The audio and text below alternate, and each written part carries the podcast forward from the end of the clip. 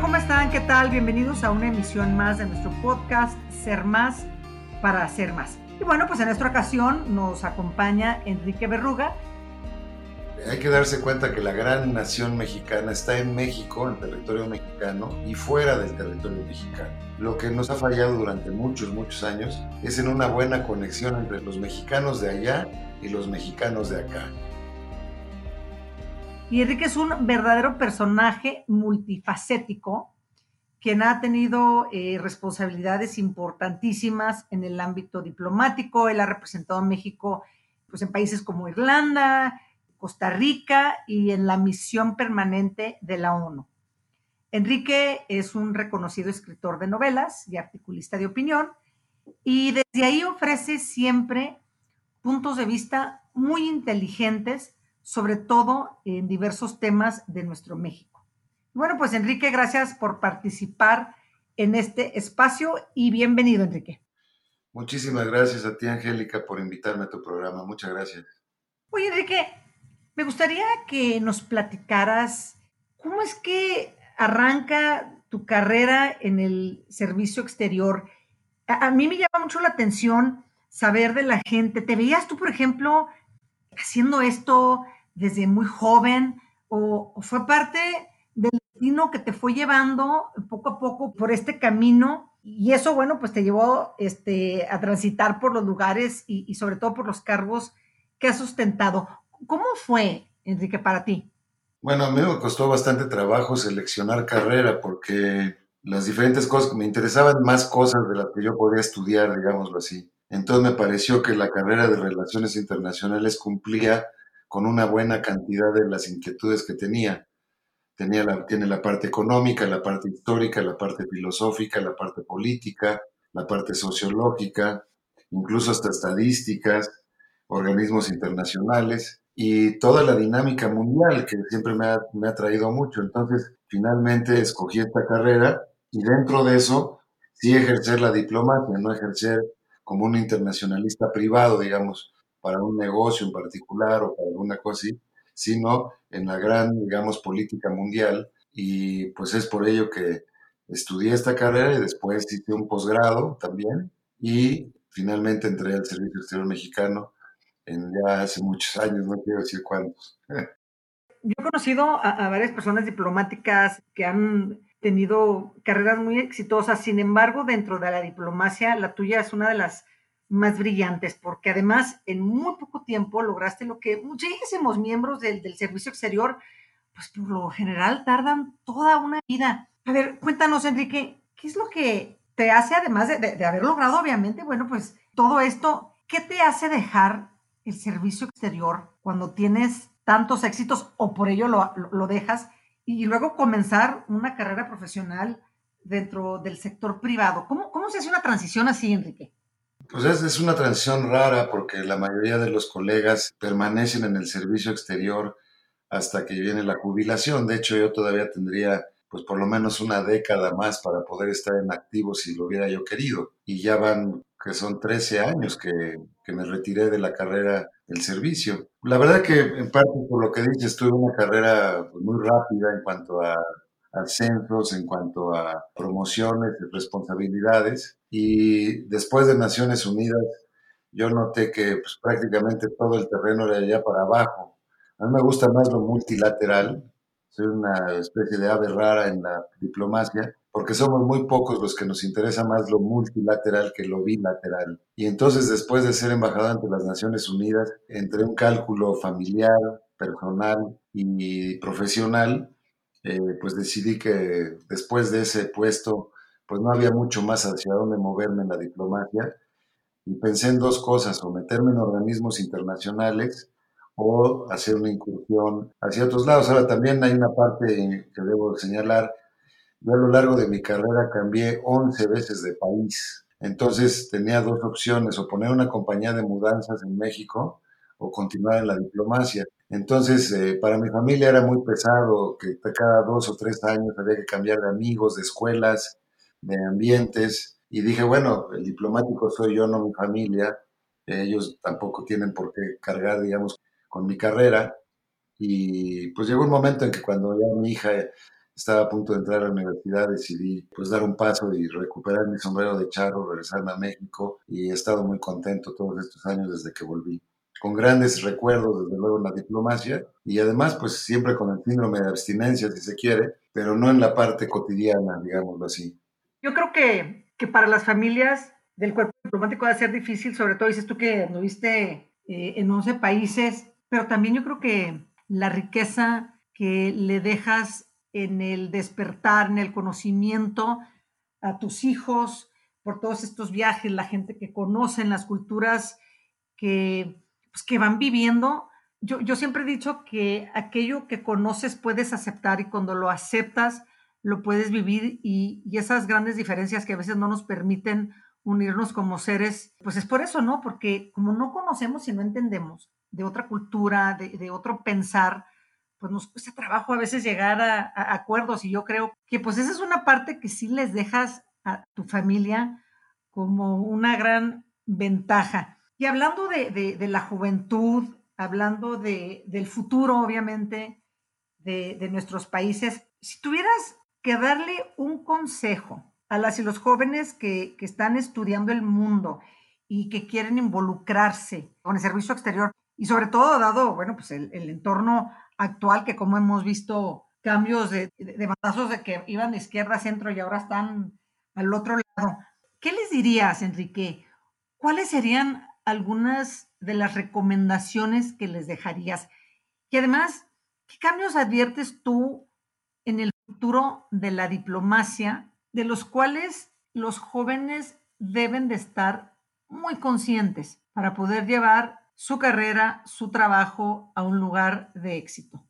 Bueno, lo principal a mí me parece que es entender el sistema internacional, cómo funciona. A mí me tocó una transición muy interesante como estudiante y como joven diplomático, que fue el fin de la Guerra Fría. Entonces todo esto, eh, digamos, los estudios en esa época eran básicamente la Unión Soviética, la relación con Estados Unidos, la cuestión nuclear muy importante en esa época, que afortunadamente ya no está en el horizonte, salvo Corea del Norte, obviamente. Y la mayoría se metían a estudiar, por ejemplo, eh, la, la, relación entre Estados Unidos y la Unión Soviética. Y no, desde luego que era importantísima, pero a mí me interesó mucho más entender cómo funciona el sistema internacional. Y, ese entendimiento te ayuda a que en cualquier etapa histórica, como la que está iniciando ahora, puedas tener una visión quizá más clara de hacia dónde se está moviendo el mundo, cómo funciona, qué va a pasar. Y yo creo que eso es la recomendación que yo le haría a los jóvenes diplomáticos actualmente. No concentrarse nada más en estudios de América Latina o de Europa o de América del Norte, sino en el funcionamiento del sistema, el comportamiento de las naciones en el tablero internacional. Esa sería mi recomendación principal. Estoy de acuerdo contigo. Inicia una nueva historia en el mundo, en la parte de los acuerdos que se puedan lograr. ¿Ves tú, Enrique, que los países están tendiendo a centralizarse más, a cerrarse? ¿Qué, va a pasar con, todos estos cambios? ¿Cómo lo ves tú? Eh, ¿Los cambios son paulatinos? ¿Los estás viendo poco a poco con una tendencia muy marcada o no? Y, lo mismo por el estudio que, que les recomiendas que hagan más uno internacional que local. ¿Cómo ves tú ahorita los países? ¿Qué, se puede hacer desde la diplomacia para lograr tener acuerdos, para lograr tener un lugar mucho más apto para, para las siguientes generaciones y su desarrollo? ¿Crees que seguimos abriéndonos o crees que nos vamos cerrando poco a poco? Eh, bueno, si la pregunta es esa directamente, nos estamos cerrando. Eso es lo que está pasando. Eh, los nacionalismos, como lo hemos visto en los últimos quizás siete, ocho años, han ido a la alza. La globalización tuvo un efecto global en cuanto a que todos nos íbamos pareciendo más unos a los otros. Ahí viene toda una etapa de diferenciación que, por ejemplo, en Francia se vio muy claramente con el Frente Nacional. Qué bueno que esté inserta Francia en la globalización, pero no queremos dejar de ser franceses. Un poco esa tesis dicha de manera un poco burda. Pero lo que estamos ahorita viviendo es una revisión del balance del poder. Durante una cantidad de décadas, Estados Unidos fue una potencia hegemónica con una fuerza internacional muy, muy poderosa. en las relaciones con Europa, en la Alianza Atlántica, en su posicionamiento en Asia, eh, desde luego en América Latina, el, en el, sistema financiero internacional, en el sistema comercial internacional, y de repente, en los últimos años, han salido cuando menos dos, déjame decirlo en términos boxísticos, dos retadores. Uno es China, sobre todo desde el punto de vista económico, y otro Rusia desde el punto de vista político y militar. Entonces el gran juego del mundo se da entre esas tres potencias en este momento y está habiendo una reubicación de poderes en una etapa muy curiosa en Estados Unidos porque a pesar de que todos estamos leyendo las mismas cartas, Estados Unidos se está replegando, está viendo hacia adentro. Eh, Estados Unidos incluso ha repudiado la, la alianza tradicional con los europeos. Entonces, este aislamiento, esta etapa de aislamiento de Estados Unidos, está permitiendo o alentando que otras potencias empiecen a emerger. Y ahí veo claramente, te digo, en primer lugar a China, en segundo lugar a Rusia, en tercer lugar o en un, en un tercer nivel Alemania, que después de toda esta crisis yo creo que va a ser el país más fuerte claramente de Europa, ya lo era en lo económico, pero también en su liderazgo político ahora lo, lo refrendará. Y hay otras potencias emergentes como la India, por ejemplo, que está buscando un espacio también en el gran escenario de la política mundial. Más o menos así veo las cosas y el juego es alrededor de esos cuatro o cinco países y los demás pues somos lo de menos. En realidad tenemos poca influencia y lo que nos conviene a países como México es buscar dentro de ese reacomodo de fuerzas en donde podemos tener mayores ventajas para fortalecer a México y el interés nacional mexicano. Toda una tarea muy compleja, por cierto. Sí, definitivamente. Pero ahorita que hablas, obviamente, del poder económico que cada vez este, ejerce más China, el militar Rusia, etcétera, la India, los, los demás países, Alemania, que queda como el país más fortalecido en la Unión Europea. Nosotros acá acabamos de, firmar un nuevo tratado de libre comercio entre México, Estados Unidos y Canadá. ¿Cómo ves tú que van a ser los cambios más relevantes? Que, o más bien, ¿cuáles van a ser estos cambios más relevantes que debemos de esperar en este nuevo capítulo de la relación entre los tres países? Y esos, ¿cómo nos van a insertar o afectar con esas otras potencias que cada vez cobran más relevancia en los diferentes ámbitos en donde se sienten más fortalecidos?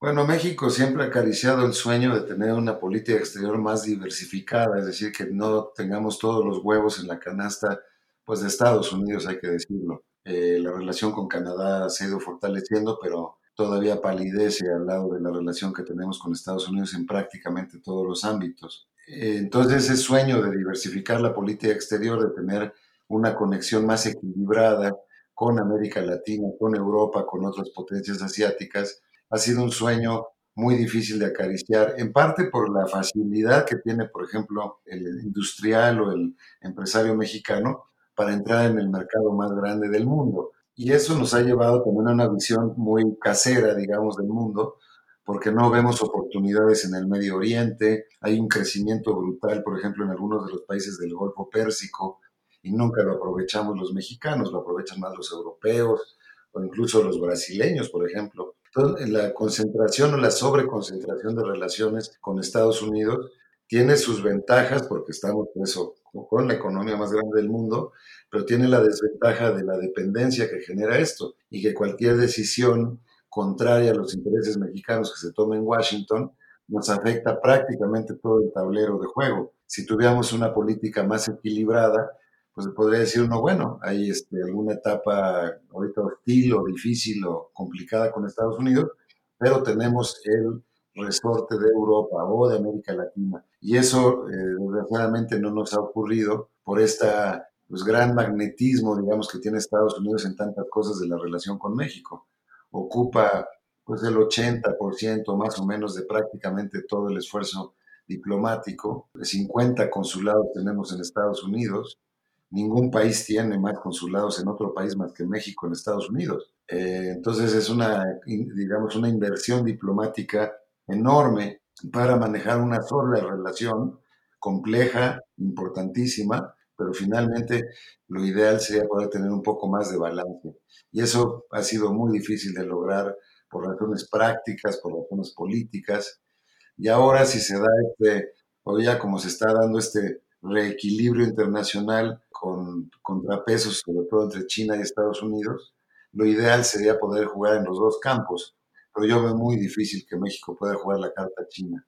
Oye, pero, a ver, por ejemplo, estás hablando que del 80% de los esfuerzos diplomáticos este, se hacen con, con, Estados Unidos, pues también el 80% de las exportaciones, si tengo los datos correctos, son hacia Estados Unidos. Sin embargo, pues tenemos todo el, por el Pacífico mexicano la posibilidad de ir hacia Asia y el Pacífico. Ahorita tú hablabas de que se ha desperdiciado mucho la posibilidad de entrar por Medio Oriente. Y luego, por otro lado, Enrique, los expertos obviamente eh, lo han dicho, que cada vez existe más desconfianza entre Estados Unidos y China y que eso puede ser una gran oportunidad para desarrollar la, este, la economía mexicana nuevamente. ¿Cómo ves eso? Por un lado tenemos la posibilidad de ir y por el otro, si se cierra con Estados Unidos, pues nuevamente volvemos entrar en tener ese potencial de que Estados Unidos vuelva a ver a México y no vea hacia, hacia Pacífico. ¿Cómo, ves tú eso?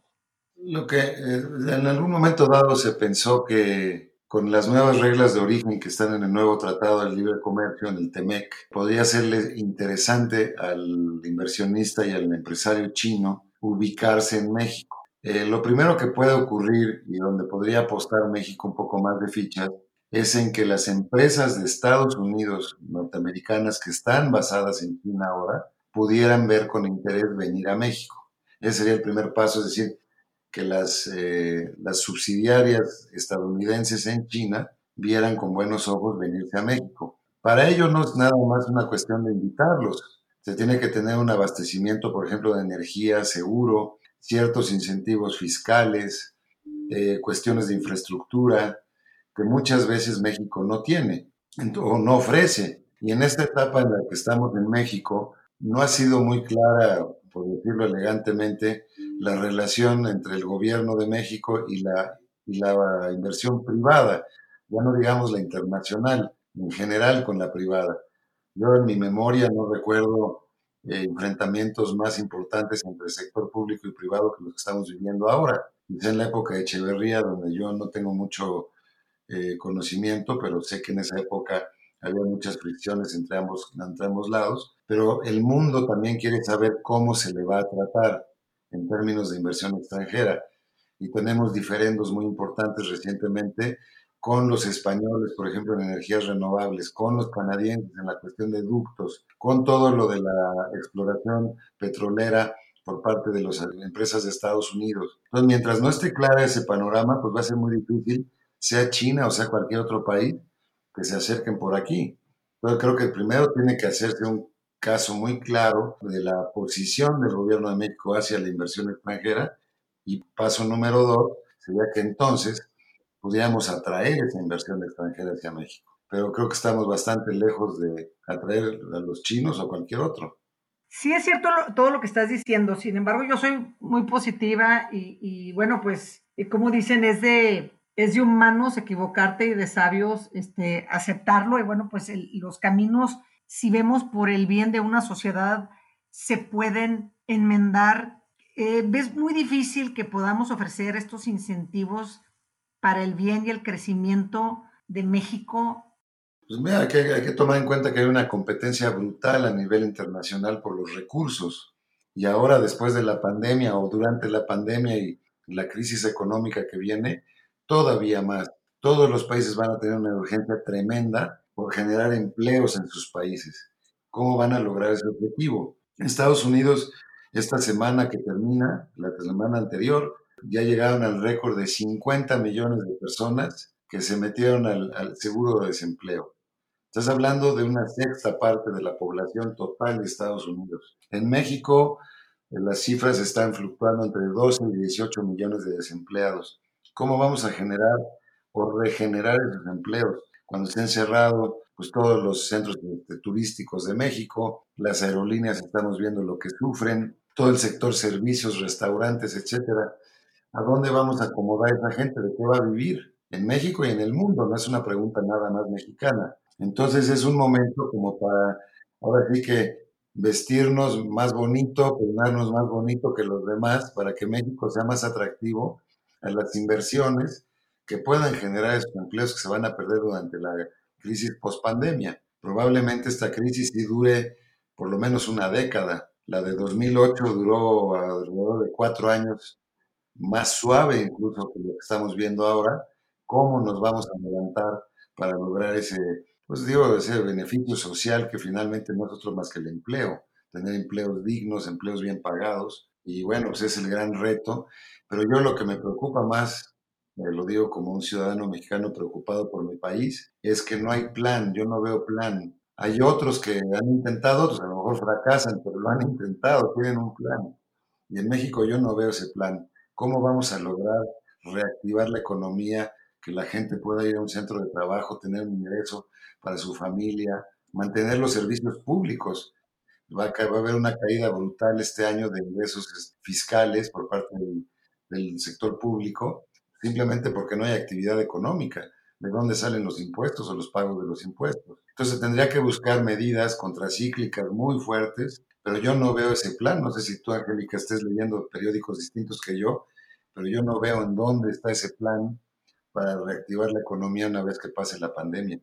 No, yo tampoco veo ningún plan para hacerlo, pero por eso hace rato te decía que todo puede ser posible la gente puede cambiar de opinión, puede enmendar el camino, puede hacer cosas que verdaderamente le beneficien a su pueblo. Que se vaya a hacer, bueno, pues obviamente no sabemos y, lo que hemos visto es que va a ser más difícil que sí se haga a que sigamos por el mismo camino que no nos, nos está llevando a muy buen puerto. Y hoy en la mañana, fíjate, hablaba yo con, una, señora que, se vino a Estados Unidos eh, hace ya muchos años, se hizo residente estábamos, ya sabes, aquí estoy yo en El Paso, Texas, y pues tenemos una línea divisoria con Nuevo México muy, vas en el coche y de repente ya estás en Nuevo México. Me decía, oiga, señorita, me decía, ¿y a poco esto era de México hace tiempo? Le decía, no nomás esto, pues estamos en el lado Nuevo, este, de Nuevo México, pero no nomás esto, también Texas, California, todo. ¿A poco? Le digo, pues sí. Y hablando de eso, hablando de los planes, hablando de la importancia de la reactivación, tienes un libro que se llama American Dream que publicaste en el 2017. Ahí planteas un México y en el 2017, Enrique, insatisfecho con tus condiciones internas, cansado de sus políticos, cansados de la corrupción y obviamente, bueno, pues con ese futuro incierto del que ahorita estamos platicando. Narras en esa novela de ficción, y es una novela de ficción que no dista mucho de, la realidad. En tu libro, Enrique, México se convierte en presa fácil para la expansión de Estados Unidos. Y sí es cierto este, que ya son millones de mexicanos los que viven en Estados Unidos, nada más 40 millones de mexicanos que están en Estados Unidos. Yo sinceramente, ahorita en, en este siglo XXI, pues no veo la posibilidad real de una anexión. Pero, ¿crees tú, Enrique, que la situación política que vive nuestro país podría llevar a más mexicanos a buscar ese sueño americano y de, ser el caso, ¿qué acciones crees tú que, debe de tomar México para evitarlo o no? Bueno, qué bueno que tocas el tema del American Dream. Es mi última novela o mi más reciente novela. Ya estoy terminando otra, por eso hay que decir más reciente, no última, porque cuando dicen no la última, es que a lo mejor sí es la última. Pero bueno, eh, y le están haciendo ahorita serie de Netflix, ya pronto saldrá a la, sí, ya se podrá ver. Espero que para quizá la primavera, espero. Son tiempos medio lentos en la producción, pero sí es una novela de política ficción, de qué pasaría si se ponen demasiado nerviosos en Estados Unidos con la rivalidad con China, con su posición internacional y con lo que está pasando en México mismo, y que entonces eh, buscaran una anexión amistosa de, de México. Entonces el reto de la novela es qué se les ocurre a los gringos para hacer que México sea parte de un gran Estados Unidos de Norteamérica, en el cual México forme parte, con el beneplácito de los mexicanos. Es el gran reto, ¿no? Lo que hablabas hace un minuto es importantísimo a mi juicio, porque hay que darse cuenta que la gran nación mexicana está en México, en territorio mexicano, y fuera del territorio mexicano. Lo que nos ha, fallado durante muchos, muchos años es en una buena conexión entre los, los mexicanos de allá y los mexicanos de acá. Ahorita mismo, los mexicanos que viven en Estados Unidos serían más o menos la decimoquinta economía del mundo si fueran un país independiente. Es decir, esos 38 millones de mexicanos o de origen mexicano que viven en Estados Unidos tienen una economía prácticamente igual a la de México, con 130 millones de habitantes, con petróleo, con territorio, con playas, con todo lo que sabemos. Entonces, eh, conectar a los mexicanos de adentro con los de afuera me parece fundamental. Hasta ahora la única conexión que se ha dado fluida es el envío de remesas. Pero te voy a dar un dato, Angélica, que es apabullante. El, envío de remesas es el, el, ingreso más importante de divisas para México. Fueron el año pasado 33 mil millones de dólares. ¿Y sabes lo que significa dentro del PIB de los paisanos eso? 3%. 3 de cada 100 dólares que generan los mexicanos en Estados Unidos es lo que llega a México y es la fuente más importante de ingresos de México en divisas. Imagínate si tuviéramos una conexión con los paisanos de otra forma. Decirles, por el hecho de ser usted mexicano o de origen mexicano, va a tener usted estos beneficios para invertir en México para comprar una casa en el lugar de origen, para desarrollar su región. Si viene de Michoacán, para que desarrolle usted Michoacán, si viene usted de Oaxaca, para que desarrolle Oaxaca. Esa conexión no se ha dado. Hay países como Turquía, por ejemplo, que tiene una gran diáspora en Alemania, como sabe. A los turcos que viven en Alemania, si invierten de regreso en Turquía, les dan una serie de privilegios que no les dan a otras nacionalidades, pues simplemente porque no son turcos. En México, ¿tú has visto alguna política del lado mexicano que digamos a los mexicanos que viven en Chicago, si invierten de regreso en México, los vamos a tratar de manera especial, mejor que a un gringo normal o que a un francés o que a un alemán? Eso sería el gran detonador del desarrollo de México, mucho más allá de cualquier este, intento político sexenal, es decir, una política de Estado que ser fundamental para México. Sí, e, eso sería extraordinario. Además, tener acceso, por ejemplo, a los créditos, es algo que tampoco se les ha abierto a, los mexicanos que viven en Estados Unidos. Imagínate que podría también, que pudiera haber una política en donde se haga ese desarrollo de inversión a través de las remesas que ellos tienen, que se les pudieran dar créditos avalados obviamente por los ingresos que, que ellos están teniendo para poder llevar proyectos y no nada más cubrir las necesidades básicas de las personas a quienes les, les están enviando eh, los recursos. Yo creo que eso sería importantísimo. ¿Se ha hablado de esto? ¿Hay alguien en el Congreso que haya presentado un proyecto como estos? Llevo años, eh, como dicen, arando en el desierto, ¿no? plantando en el mar. Esto lo he intentado por arriba, por abajo, por el medio. Y la verdad que es mi error, no, no, he tenido éxito en consolidar esto. He hecho un esfuerzo individual con una cuestión que le llamo el Fondo por México. Y hay cosas impresionantes, por ejemplo, dentro de la presentación de este Fondo por México estuve en California hace cosa de un año y hablando con los oaxaqueños de, de California, los oaxacalifornianos, como les dicen, me decían que ellos envían alrededor de 3 mil millones de dólares a México, ellos solitos. Entonces, ¿qué querían? Querían un aeropuerto. Pues, se puede hacer un aeropuerto tranquilamente con eso pero no hay de este lado, digamos, eh, para jugar frontón necesitas pared y no hay pared en México. Hay una especie como de, de, no política hacia los mexicanos que viven fuera de México. El que se fue, pues se fue por su decisión, a su suerte. Si le va bien, qué bueno, si le va mal, también qué mal, y adiós. Y hay un rompimiento desde México hacia ellos y podríamos acercarnos de manera orgánica con ellos y decir, a ver, hay estos ocho proyectos en en Zacatecas. ¿En cuál de esos ocho proyectos la comunidad de Zacatecas que vive en Chicago quisiera entrar? Esas ofertas nunca se hacen. O sea, ni siquiera se les abren los ojos o se les trata de persuadir para que sus recursos, sus ahorros puedan canalizarse en sus lugares de origen. Y a mí me parece que eso es bastante más importante que la inversión finlandesa o la inversión italiana, porque es mucho mayor. Y además tienen la predisposición a invertir en el país de origen porque muchos de ellos, consciente o inconscientemente, saben que si en Estados Unidos las cosas se ponen feas para ellos, van a terminar en Zacatecas.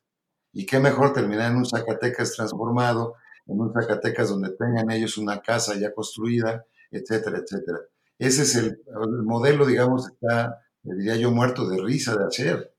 Pero se necesita que el Estado mexicano si les diga, ustedes por ser mexicanos tienen estos beneficios, les vamos a dar cinco años de exención fiscal, por ejemplo, si ponen un taller mecánico en Guanajuato, por ejemplo, ¿no? Y todo eso va a generar empleos a partir de nuestra propia diáspora. Entonces me parece que es el gran ausente de la relación o de la relación de México con el mundo. Por ahí deberíamos empezar, más que buscar inversiones en Singapur, qué bueno que lleguen, pero aquí están a la mano y además con gente predispuesta a invertir regionalmente en todo el territorio nacional. Es un gran proyecto, Angélica, ese hay que echarlo para adelante. Me encanta lo que estás diciendo, el proyecto en el que has trabajado y obviamente que triste, donde te has topado con pared y, no puedes moverlo. Yo creo que los cambios serían mucho más difíciles a nivel federal, pero ¿no crees que a nivel estatal pudiese dar con más, entre comillas, facilidad un solo proyecto? Porque yo creo que con uno que sea exitoso puede ser, es el que arranque, que otro pueda ser. ¿No ves algún estado en México que pudiera estar más abierto a intentar ver un proyecto así desarrollarse, Enrique? Eh, sí, no, el problema es que la estructura de los impuestos en México es federal. Las facultades que tienen los estados en el cobro de impuestos se reducen a lo predial, al impuesto predial, y tienen algunas otras cosas, por ejemplo, en la venta de cerveza o cosas, o cosas por el estilo, pero es marginal.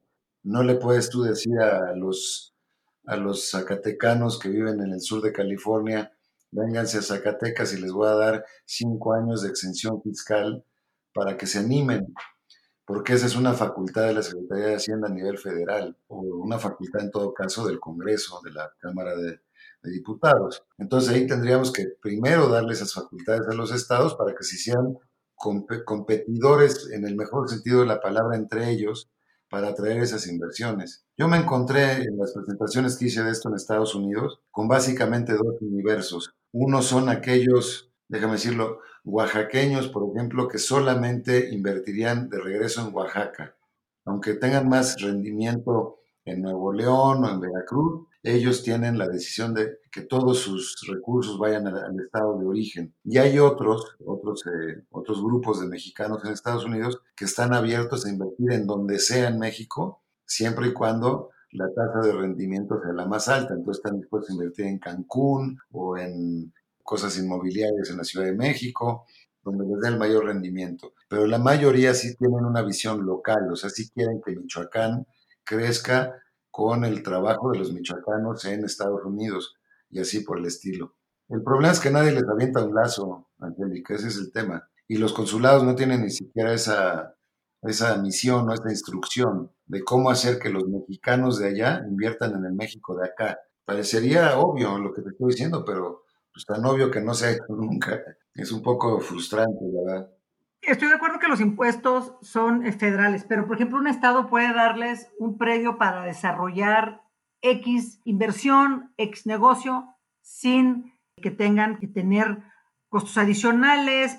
Yo creo que que sí se puede dar algo, no el todo, eh, que se está buscando incentivos para que los permisos salgan rápido, para que las construcciones eh, se puedan dar de una forma ordenada. Yo creo que hay algunas cosas que sí se podrían hacer. Yo creo que aquí lo más difícil es la voluntad de permitir este tipo de inversiones en los estados de origen de, obviamente, de, de esos migrantes, como dices tú, que es donde más les interesa invertir y, tomar en cuenta la importancia que ellos cobran sobre sus comunidades de origen, ¿no? En algunos estados tienes razón, ha habido buenos guiños, digamos, positivos hacia ellos. El caso de Nayarit, los nayaritas que viven en el sur de California, eh, tienen interés por una cosa bastante triste, en desarrollar condominios en la Riviera Nayarita para ellos mismos. Y la razón es que cuando van a su tierra de origen, los discriminan, sobre todo a los niños, a los hijos de ellos, porque no hablan un perfecto español o porque tienen acento o mezclan palabras en inglés y en español. Y es una cosa bastante triste de discriminación hacia los propios, porque si llega un sueco a, no sé, a la Riviera Nayarita van a intentar las personas de ahí de entenderle, aunque no hablen sueco. Pero si llega un niño mexicano o mexicano-americano que medio habla el español hacen como que no le entienden. Ese tipo de, fenómenos ocurre con frecuencia y en todos los Nayaritas, por ejemplo, a mí me lo dijeron, que querían hacer un desarrollo de un par de torres, este, de condominios para poder ir a su propia playa en Nayarit, en su estado de origen, para que no los discriminen. Entonces ahí hubo una inversión interesante, pero es una gota en el océano, Angélica. O sea, la economía de los paisanos en Estados Unidos es más grande que la economía de Suiza, por ejemplo. O sea, si fueran un país independiente, serían más grandes económicamente que Suiza. Los tenemos aquí al lado, son nuestros, hablan nuestro idioma, tienen predilección por la Virgen de Guadalupe, por los tacos y por la, comida nuestra. Están además a un paso, eh, tienen la idea de estar viniendo y yendo. es una maravilla, pero simplemente no lo aprovechamos. Qué triste. Bueno, Enrique, ojalá en algún futuro próximo pudieras tú ser una voz todavía más presente mediáticamente hablando para que podamos pues, de alguna forma presionar un poco para poder lograr esto que al final del día no nada más beneficia a los migrantes, a nuestros connacionales, sino a México, a nuestra economía, a nuestra sociedad en su conjunto. Cuesta mucho trabajo, pero bueno, yo soy una eterna mujer que piensa de una forma positiva, todo es posible, aun y cuando pueda costar mucho tiempo o más tiempo del, del que debería de o el que, que podemos pensar. No sé si quieras agregar algo más, Enrique. Bueno, nada más el ejemplo, daba yo el ejemplo de Turquía, pero el que tengo yo más cerca, porque fui embajador ahí, es en Irlanda. Irlanda tiene una diáspora enorme desde el siglo XIX. Hay más o menos 50 millones de estadounidenses que son de origen irlandés y le reconoce Irlanda su origen irlandés.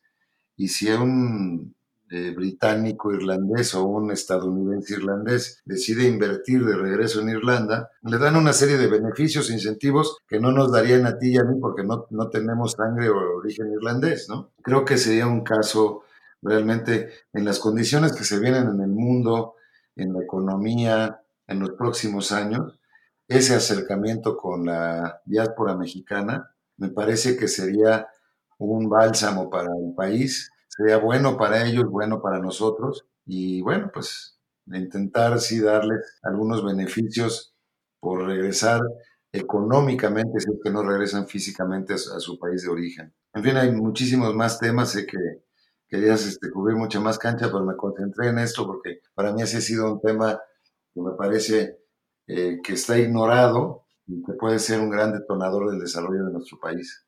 Definitivamente, yo creo que es uno de los temas que cuando menos para mí que he escuchado de los más relevantes y más importantes y como dices tú, sobre todo ahorita, después de lo que se viene, por lo que estamos pasando con lo de COVID, yo creo que es una gran oportunidad el empezar a analizar y a ver que sí podemos hacer juntos los migrantes que están en Estados Unidos con todas estas remesas para beneficio de todos.